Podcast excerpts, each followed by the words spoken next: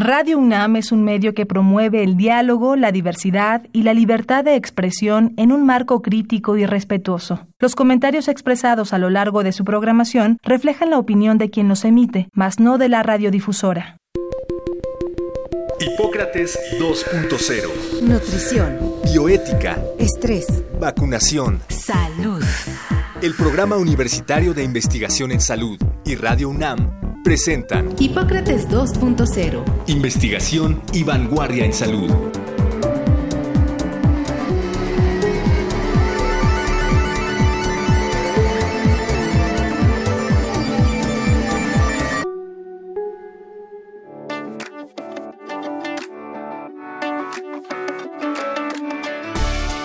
Hola, ¿qué tal? Muy buenas tardes, bienvenidos a Hipócrates 2.0. Yo soy Mauricio Rodríguez y como cada semana les doy la más cordial bienvenida. Qué bueno que nos están acompañando aquí en Radio UNAM.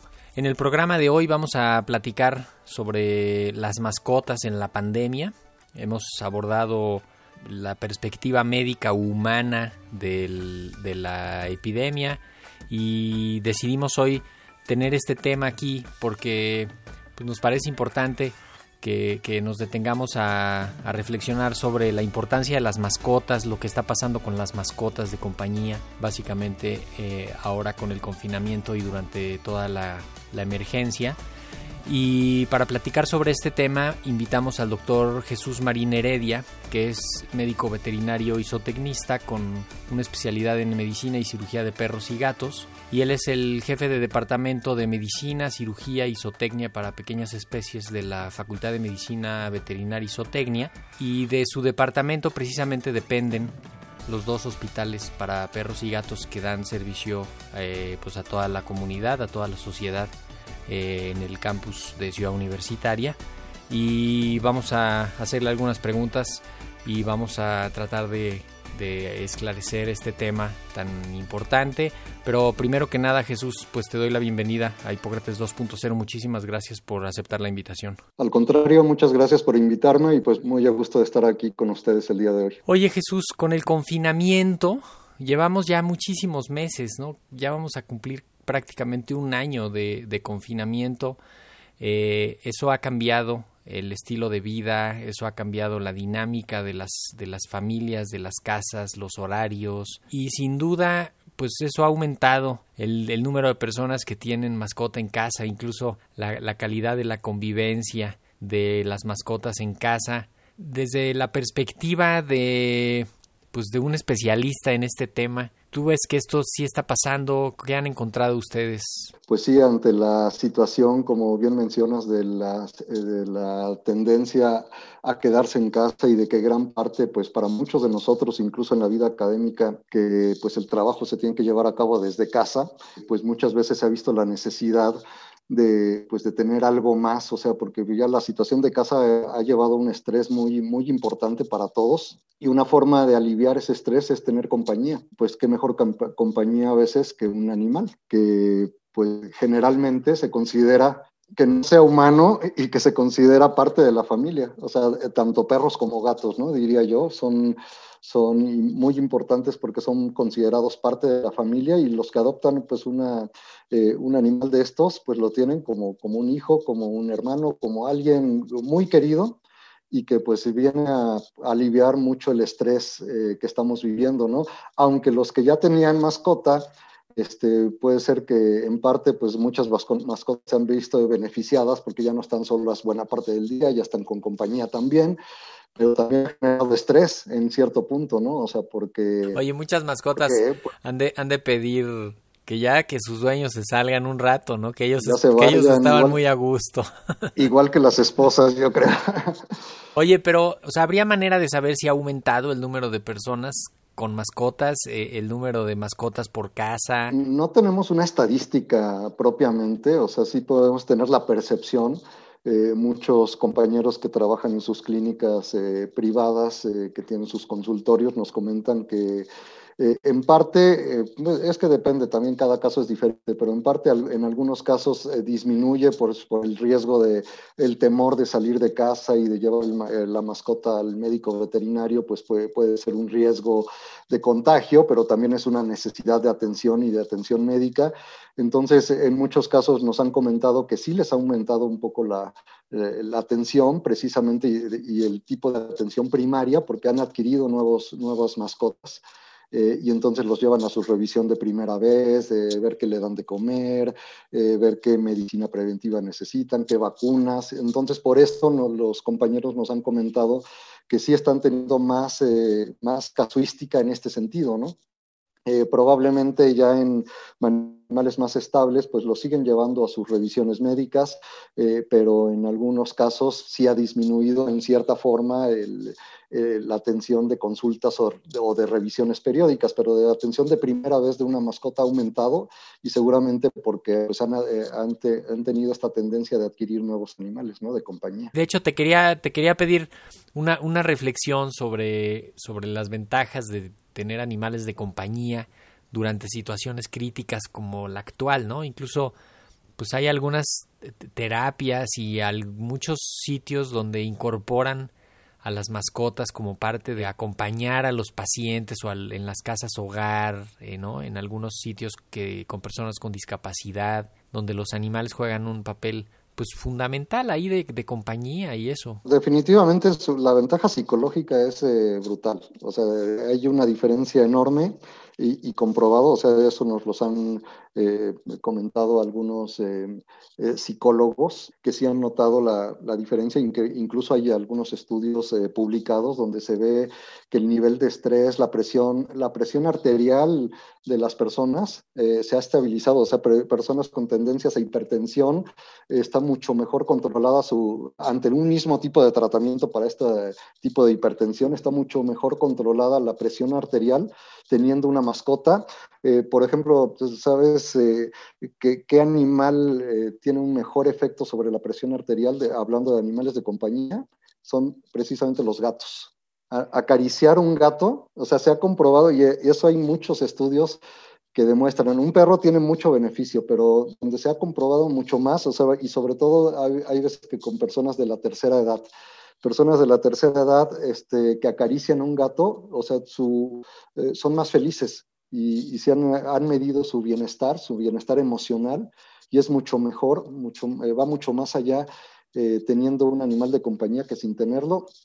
En hospitales muchas veces a los ancianos les llevan a los gatos para que los acaricien y les cambia enormemente su bienestar físico y mental, incluso medido con electroencefalogramas y todo, se ha demostrado que cambian la actividad cerebral y se vuelven más relajados. Sí, hay algunos estudios, me acuerdo de haber revisado alguna vez de alas en asilos para personas de la tercera edad, donde en unas había una pecera, en otra había unos gatos y en otra no había nada, y había diferencias en las complicaciones, en el comportamiento, aunque la población era más o menos parecida, pero sí el hecho de tener contacto con animales tenía un efecto positivo. Sí, definitivo, ¿no? Y nunca pensamos que esta pandemia pudiera prolongarse tanto. O sea, cuando empezaba y decían que tal vez septiembre, octubre, decían que éramos exagerados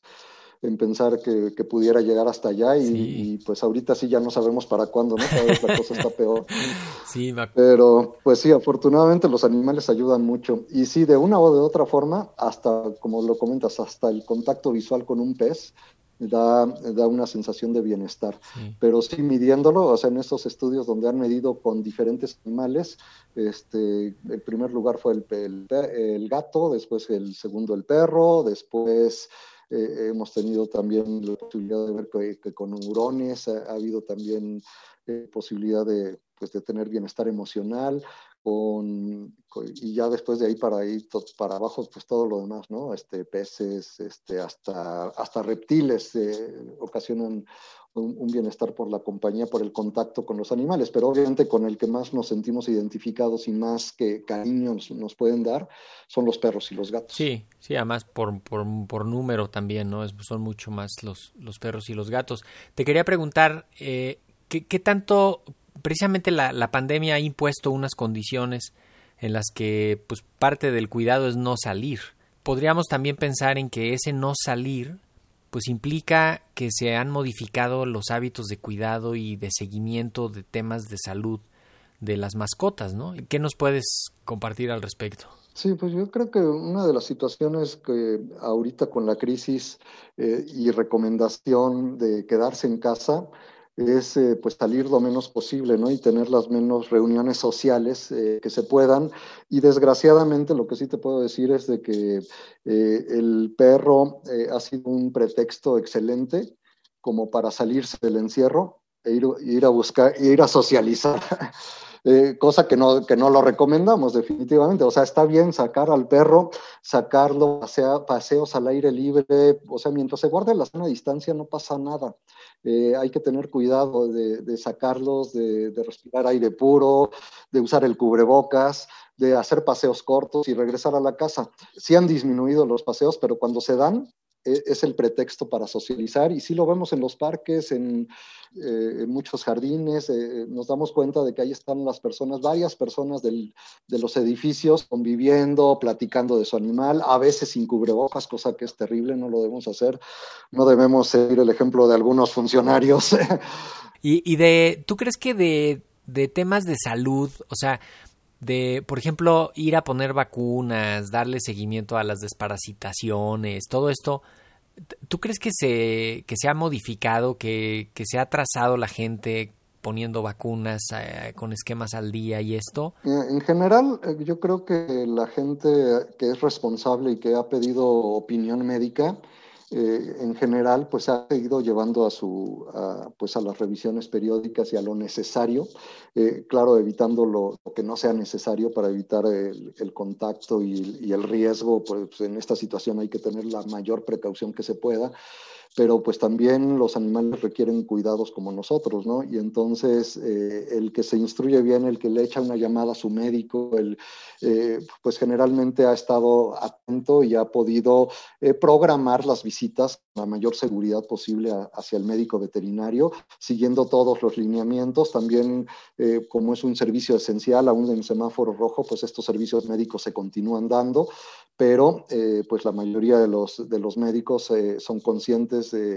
Yo podría decir que pues prácticamente todos los profesionistas que tienen abiertos sus consultorios, clínicas u hospitales, pues yo sí he podido ver que se siguen los lineamientos establecidos, la sana distancia y sobre todo la atención, salvo cuando es una urgencia, la atención por citas y escalonada, que eso es muy importante, y pues los tapetes sanitarios y el gel y pues todo lo que se debe considerar de sanitización de los espacios después de atender una mascota. Entonces se sigue, no deben tener miedo de acudir, pero haciendo las citas adecuadas, pues, para no llegar de improviso y evitar aglomeraciones que sí puedan pues poner en riesgo a la gente, ¿no? Entonces, en este sentido, sí, pero sí te podría decir también el otro punto, ¿no? Los que no son muy preocupados por la atención o ven bien a su mascota y dicen, pues, hay cierto temor, y la gente con temor, pues, y con temor justificado, pues dice, pues no salgo, ¿no? Mejor me quedo en casa y pues total ya habrá tiempo de llevarlo, ¿no? Ya sabemos que la medicina preventiva es muy importante, y yo te diría, bueno, puede ser que si se le detecta algo a tiempo tenga mucho mejor posibilidad, como en todo, de salir adelante a que si no se le revisa, ¿no? Entonces simplemente ahí es la recomendación que yo diría es que se pongan en contacto con el médico para que él les diga realmente qué es lo que necesita, y que si es necesario programe alguna cita, alguna revisión con toda la precaución sanitaria posible. Sí, también hay como una inquietud, un miedo de que que se ha ido calmando, de que si se pueden contagiar de COVID los animales, ¿no? Sobre todo los perros y los gatos, porque se ha documentado, ¿no?, que aíslan el virus en algunos animales, en especies pequeñas, pero también en animales grandes, ¿no?, en zoológicos, en parques con animales.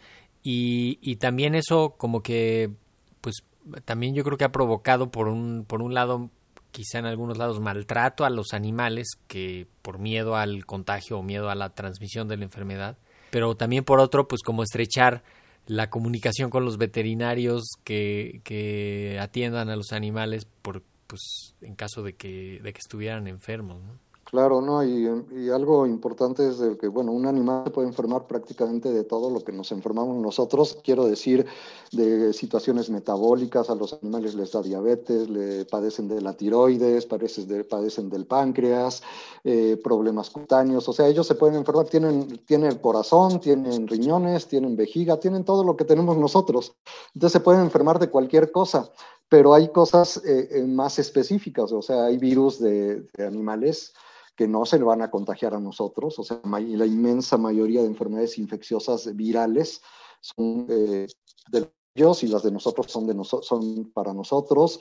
Las que se llegan a compartir más, por ejemplo, son infecciones parasitarias, o sea, por eso hay que tener bien sanos a las mascotas para evitar que cualquier riesgo de contagio de algún gusano, de algún parásito que les llamamos éstodos, los protozoarios, nemátodos. O sea, hay diferentes tipos de gusanos o de parásitos intestinales que teniendo una buena higiene no va a pasar absolutamente nada, teniendo una buena medicina preventiva, y por eso hay que llevar al paciente a consulta, pero no hay que temer de que ahí se vaya a contagiar de COVID, porque pues la COVID-19, si bien es cierto, como comentas, de que ha habido algunos reportes donde se ha demostrado que en ciertas situaciones se puede replicar en las células de animales, y que en ciertas ocasiones les ha ocasionado problemas. Sí, hubo, sobre todo cuando empezó a salir todo este boom de información y de temor, pues obviamente empezaron a buscar por todos lados, y bien se dice, ¿no?, cuando se busca se encuentra. Y obviamente por ahí hubo gatos, hubo perros que les hicieron pruebas y salieron positivos de animales que convivían con personas enfermas.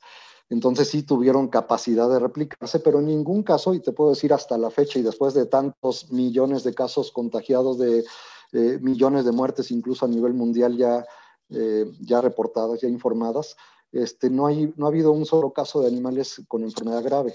Y no ha habido ningún caso de que se haya podido confirmar una posible transmisión del animal al humano. Sí, de hecho, entonces, está bien hacer énfasis en eso, ¿no? Que no sería pues no sería ni de chiste justificable el maltrato o deshacerse de un animal o cambiar la forma de vida con el animal. Lo que sí se recomienda, y lo hemos estado recomendando de manera enfática, es que cuando alguien está enfermo de COVID, clínicamente enfermo, sí restringir la convivencia cercana con la mascota, ¿no? Claro. Esto que sí ocurre con los animales que se acercan mucho, que te lamen, que se están muy cerca de ti. Cuando una persona esté enferma, durante el tiempo que esté enfermo, lo mejor es que el animal esté separado, lejos, no necesariamente fuera del domicilio, pero que no esté en convivencia tan estrecha con la persona, ¿no? No, qué bueno que lo mencionas. Una cosa es quitarse miedos injustificados, y otra cosa es no tener las precauciones mínimas. Entonces, la precaución general es la distancia, la sana distancia, incluso con la mascota, ¿no?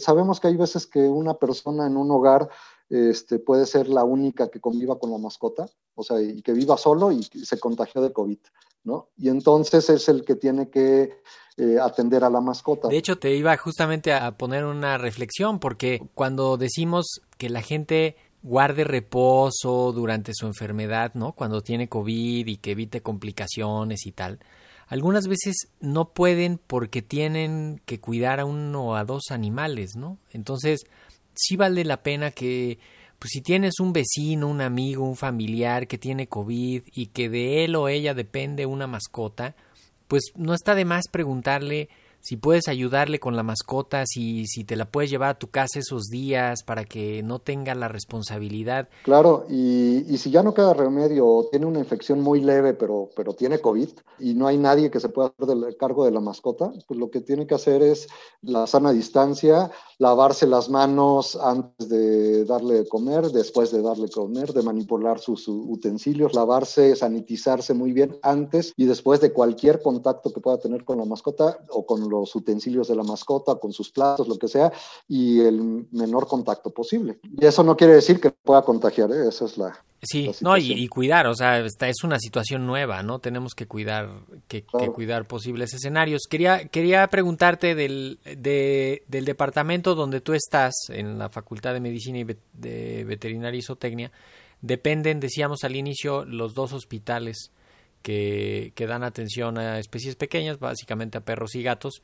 ¿Ahorita en la emergencia están funcionando los dos o solo uno? Sí, gracias por hacer esta pregunta. El Hospital Veterinario de Especialidades, que es el que se encuentra dentro de la facultad, por situación de contingencia y ser un hospital veterinario de enseñanza, aunque es de especialidades, pero hay mucho alumno de todos los niveles.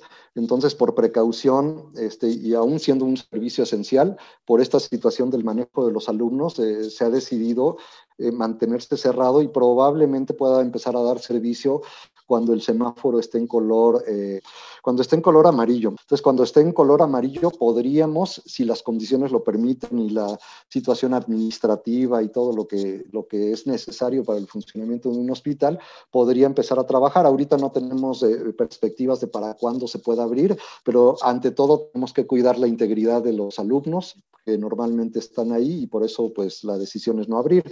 Pero para atención primaria, incluso para alguna emergencia, pues el Hospital UNAM Banfield sí está abierto. Depende académicamente, ese hospital depende de nosotros, aunque administrativamente es la red de hospitales Banfield, que es la que hizo un convenio con la UNAM, pero este hospital que sí brinda servicio, incluso las 24 horas, para una emergencia pueden acudir a él. Los datos están en la página del hospital, que es banfield.unam.mx, ahí pueden conseguir todos los datos para poder hacer una cita. Como decíamos, lo importante también es no llegar sin avisar, a menos que sea una emergencia, para que se pueda escalonar todo el servicio y dar el servicio con el menor riesgo posible. Ese hospital está en la calle Delfín Madrigal, justamente está en la orilla del campus, está justo al lado de la estación del Metro Universidad. Sí, normalmente cuando la universidad está abierta, hay acceso tanto por Delfín Madrigal como por dentro de la universidad, pero pues ahorita únicamente el acceso es por Delfín Madrigal. Está casi pegadito al Metro Universidad, entonces ahí es donde, un poquito antes de llegar al Metro Universidad, por Delfín Madrigal, ahí pues donde pueden encontrar este hospital. Y da servicio las 24 horas. Perfecto. También me gustaría ir cerrando y escuchar como alguna perspectiva de tu parte sobre el cuidado de las mascotas ahora que regresen las actividades normales. No estoy queriendo ser así ya tan optimista, para esto faltará tiempo, pero como qué habría que ir considerando, visualizando de lo que va a ir pasando cuando regrese la gente y se vuelvan a quedar los animales solos o cambien otra vez las rutinas.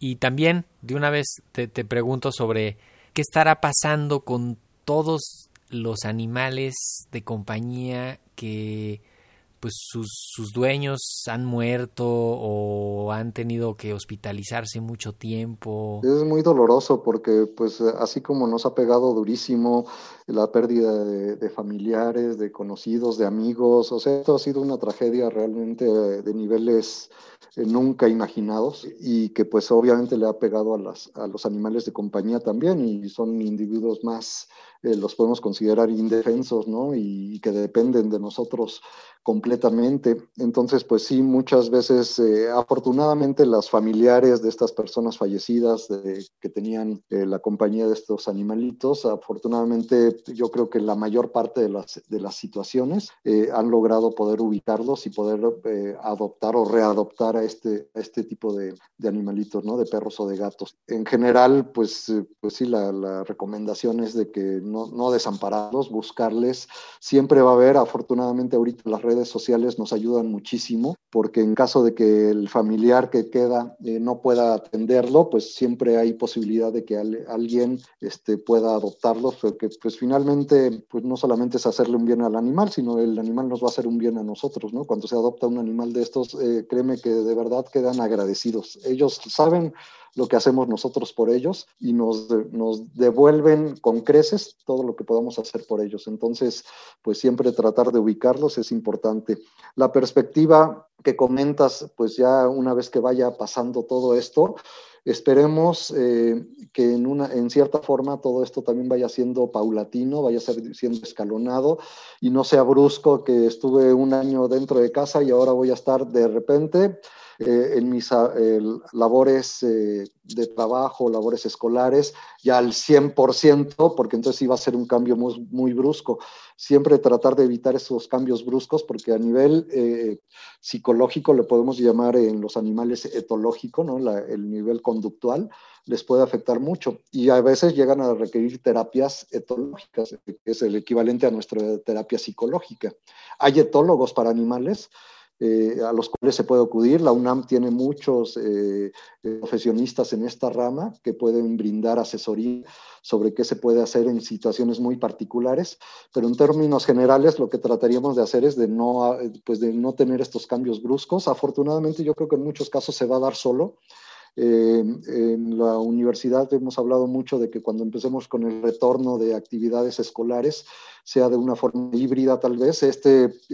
Confinamiento nos ha servido para aprender nuevas formas de enseñar, nuevas formas de trabajar, nuevas formas de, incluso ahorita con estos medios de comunicación, pues ya lo vemos, o sea, a través de las diferentes plataformas, pues podemos tener acceso a impartir información, a difundir información. Y pues por lo mismo, pues yo creo que esto, si lo empezamos a hacer de una forma híbrida y empezamos a aprender y aprovechar pues las enseñanzas que nos ha dejado, pues seguramente esto no va a tener un impacto tan fuerte como podría llegar a tenerlo, ¿no? Pues con eso nos quedamos. Jesús Marín Heredia, jefe del Departamento de Medicina, Cirugía y Zootecnia para Pequeñas Especies de la Facultad de Medicina Veterinaria y Zootecnia. Muchísimas gracias por tus reflexiones, muchísimas gracias por la información que nos compartiste y por haber estado en Hipócrates 2.0. Muchas gracias. Al contrario, fue un placer. Muchas gracias por la invitación y pues por aquí nos escucharemos en otra ocasión. Claro que sí, con muchísimo gusto. Y pues esto fue todo por hoy. Yo soy Mauricio Rodríguez. Espero que la próxima semana nos vuelvan a acompañar en Hipócrates 2.0 y por lo pronto sigan en sintonía de Radio UNAM. Agradecemos al doctor Samuel Ponce de León, coordinador del Programa Universitario de Investigación en Salud y coordinador académico de esta serie. El Programa Universitario de Investigación en Salud y Radio UNAM agradecen tu escucha. Te esperamos la siguiente semana para platicar sobre lo último en materia de salud e investigación en Hipócrates 2.0, investigación y vanguardia en salud. Se despiden de ti en la producción Patti Gamboa, Héctor Castañeda y Alejandra Gómez. Hipócrates 2.0, Radio UNAM. Experiencia sonora.